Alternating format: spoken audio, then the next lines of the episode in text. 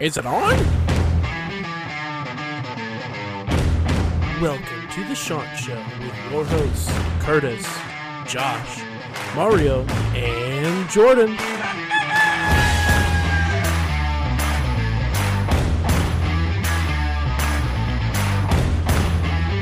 Welcome into the latest edition of the Softball Minute. I will give you the same little bit of a spiel that I did in the Baseball Minute, just in case there's uh, not some crossover. I know there isn't crossover. I know all of you uh, don't listen to all of our episodes. We appreciate every single episode that you do listen to, though. It, it really means a lot to us, and, and we're growing here. But uh, in the past couple of weeks, we've had some schedule conflicts and haven't been able to get behind the mic, but we are back now. The last time we talked to you, Coastal Carolina softball was about to play North Carolina, and this team was riding an incredible high headed into Sunbelt play. They were destroying their opponents like we had never seen before. They were a team that should have been ranked in the top 25. They were a team that was just outstanding and and we made the comment that they are only going to go up from here.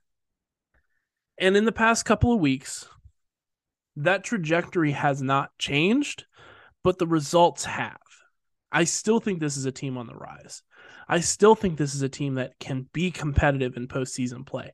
I still think this is a team that should be right now the Sun Belt favorite.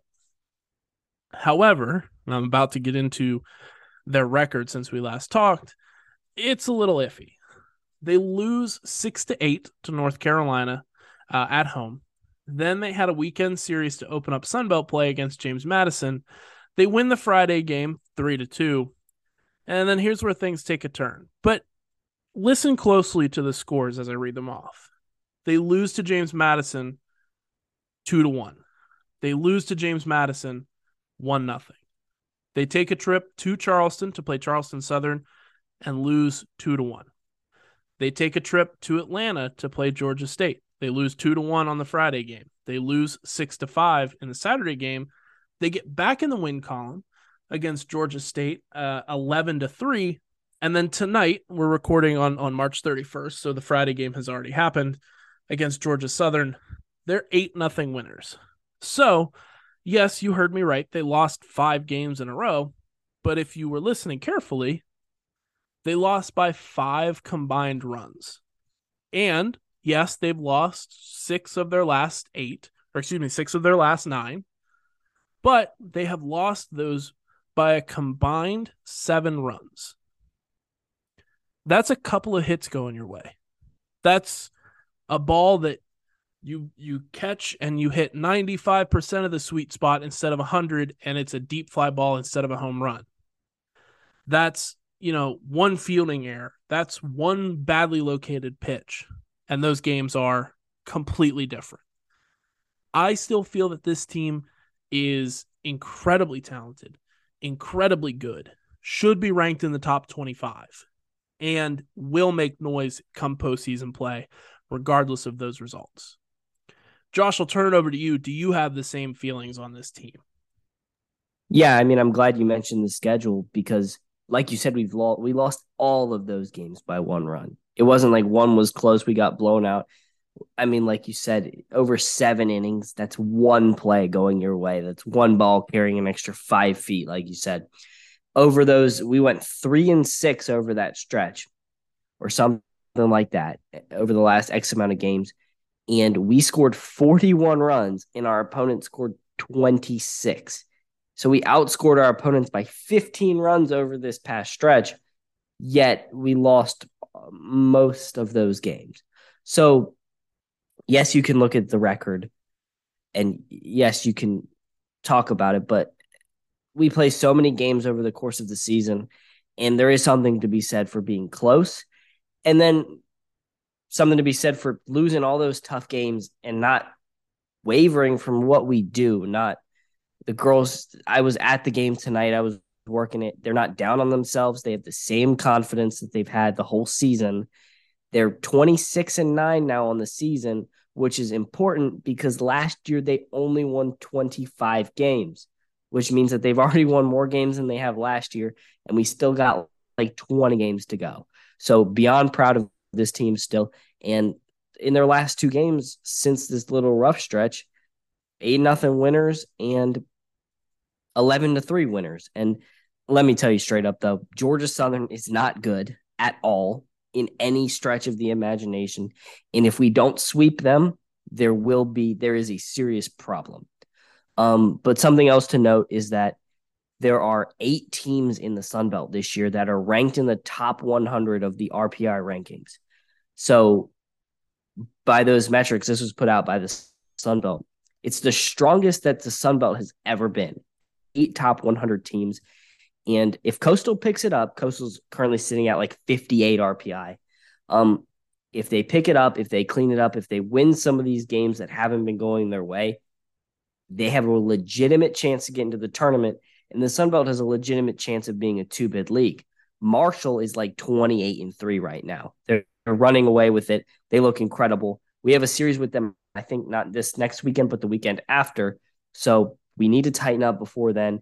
And that's where this next stretch is important. But yeah, I think everything, and we've said this before, everything that this team wants for this season and all of their hopes are still on the table and everything's in front of them that they can achieve. So I'm not worried at all, especially with how they've responded. And I think that, especially with a lot of freshmen and sophomores still starting, that shows how resilient this team is. And I also have reason to believe, a lot like baseball, that they're just going to continue to get better, especially the pitchers. Yeah, I'm in the same boat. And just to put a little bit of perspective in this, this little losing streak has uh, has diminished the results. Now, tonight's game isn't included in these stats, but Coastal Carolina this season is averaging giving up 2.08 runs per game. That puts them in the top 30 in the country, and they're averaging scoring 5.53, which puts them 50th in the country. Now, those don't sound super impressive, but it means that Coastal Carolina's pitching is elite. Coastal Carolina's defense is elite. There are in the country that play softball 295 teams. Coastal has a top 30 defense slash pitching staff and a top 50 offense out of 295. That's, that puts top 10 and 20% in those categories. Correct. This is a team that, yes, they've gone three and six since we last recorded an episode. Yes, they've lost more games than we would be happy with. And yes, they have some tough opponents coming up. You talk about that Marshall team. That Marshall team is second in the country in runs scored. They're averaging close to eight a game. They're just behind perennial powerhouse Oklahoma. And Coastal Carolina will have to play that team and will have to show out. But this last little stretch does not make this a bad team. This is still a very, very, very good softball team. And it's the first very, very good softball team that Coastal Carolina has had in a long time. And it's exciting. It really, truly is exciting. Um, Josh, I'll turn it over to you. This team has the potential to make some serious damage in the postseason. I asked you in the baseball minute for like a percentage chance as you saw it. What's your chance percentage chance that Coastal right now today makes the NCAA tournament? What is your percentage that you know we did the expansions to St. John's to potentially host a regional, and I know that that's a little far fetched for a team this young and and this new to being good, but give me percentage chances on either. A regional, to be blunt, zero percent chance. Um, no chance that that happens. But I think I'd put the tournament at fifty percent right now, which is is still pretty good. And like you said, all those stats, give or take, and it doesn't exactly work out like this because auto bids of some conferences will mean like the 170th best team in the country gets in just because they won their conference. But you need to be in the top 64 teams to get into the tournament. That's how it works. So as long as we're in those categories, and it sounds like we are, we should have a decent chance to make the tournament if we can eh, win some of these games that that we've lost over the past couple weeks. If we win those types of games, and yeah, I mean, Diamond Williams, Iyanla De Jesus, and Maddie Jennings, who just came back from an injury, who's our starting catcher, home run leader. She's back now. So that's big. And she was big tonight. And then India Smith behind her hit another home run. She's heating up. Delaney Keith, the freshman third baseman, is on fire right now, hitting 320 as a true freshman. And it's just, I see the the infield continuity with this team. Roos, Zayna, Keith, and Montoya have been the starters for it, all of them at least 34 out of the 35 games. And I think that's going to be that's gonna pay dividends over the course of the season. These girls are learning how to play with each other. The pitching's been rock solid. I mean, even those games we're losing, it's just because we can't get the bats going. So I think it's about a 50% chance. And and that's me being, I think, realistic, but there are sparks in this team that show that they should make the tournament if they can put everything together, then there's no reason they won't be in that field of 64. I, I totally agree. I think 50% is being realistic and, and honestly, a, a little bit kind of pessimistic. I, I, think this team has has a greater than 50% chance. And that's not me being critical of you, Josh, but I, I think that yeah. 50% is the real number right now. You put it down. But in my my gut and in my heart, this three and six trend is not going to be the trend for the rest of the season. In fact, I think this probably be the exact opposite. Pivotal point in the season right now. Yes, because they have Troy coming up, which is a perennial powerhouse. They have right. Marshall coming up, which is again we talk about the Sun Belt expansion in football and and basketball, but this is the realization that the Sun Belt is the best group of 5 conference for all sports. Period yes, I know you want to make the argument for the American, but the American doesn't compete in anything outside of football. This addition of these teams made the Sun Belt so much better, and you're seeing it now. Coastal Carolina is going to have to play that Marshall team. And you know what? I like Coastal Carolina's chances. I think this group of girls have the confidence, have the swagger, have the ability to bounce back from a rough stretch and bounce back quickly. And they're damn good at what they do. This is a team that's going to make all of us proud. They already have, but they're going to make history. I, I can see it coming. This is going to be an incredibly wild ride. And no, I'm not predicting a national championship. I'm not going to stand here and say this is the best team in the country. But holy shit, they are top 25% at very minimum. An NCAA tournament bid this season would be like astronomical in what it would do for this program moving forward. Yeah, it absolutely would. And it's on the table.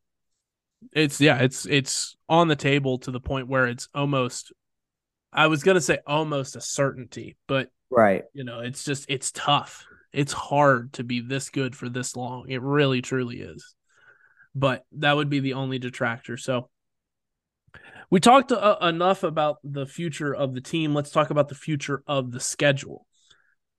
Like I said, we're recording on Friday night. They just beat Georgia Southern. They have another two games against uh, Georgia Southern, the Eagles, this weekend. Midweek game against Charlotte, and then next weekend, uh, Thursday, Friday, Saturday series against Troy. They have a week off, and then they play the Daunted Marshall. It is in Conway, so that's good. They have to go at Troy. I, I don't know if I said that uh, for next weekend, but they are at home against Marshall on Friday the 14th, Saturday the 15th, and Sunday the 16th. So um, we set an attendance record against uh, North Carolina a couple weeks ago.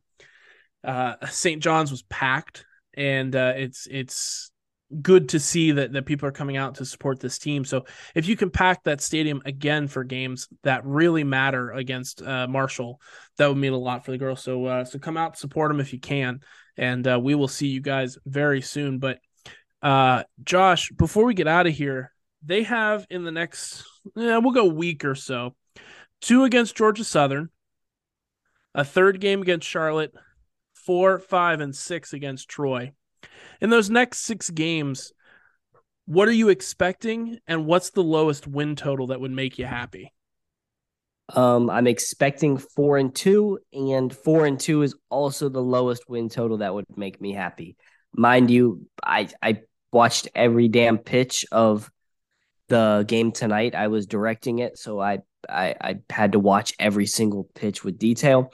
And Georgia Southern is a god awful softball team, and there are no excuses if they even hang two runs on us. So, with that being said, two and zero oh against Georgia Southern is the least I would be happy with. Um, we had to beat Charlotte as well on home at home on a Tuesday, and then I'm expecting Troy's five one and one in Sunbelt play so far. I'm expecting we go one and two. If we go two and one, that really influences how I would feel about this team being able to compete in the conference. But I think you got to go at least two and two in conference play the next four games that we get, or two and three and two, whatever that would be. That'd be three and two, which would put us at at six and six going into a pivotal stretch. So yeah, four and two is is what I'm expecting, and also what I'd be happy with at least. I, I think I'm in the same boat. I, am expecting five and one. I think they win that series against Troy, and I know that's, that's a big tough. one. Troy is a very good softball program, has been for years. I'm expecting five and one. I'm happy with four and two. I'm slightly disappointed if you come out 300, but I'm not yeah. like torn up about it. If you come out two and four, we there might be some questions, but I don't. I really, truly don't think that this will happen. Like I truly don't think that the girls will will continue winning at a a, a 33% clip like they have been for the last little while. I think that they will turn this around and then they'll be back to a 66%, you know, 700 750 team very shortly. So with that, I'll go ahead, I'll wrap us up. Follow us on Twitter at the Chant Show, on Instagram at Chant Show. Let us know how you're feeling about this team and um, where you think they are in terms of the country. How how highly do you have Coastal Carolina ranked? Are they a top 30 team, top 50, top 70? Are they in the field of play for an NCAA tournament bid right now? Let us know, and we will be back very shortly for another softball minute. As always, shots up.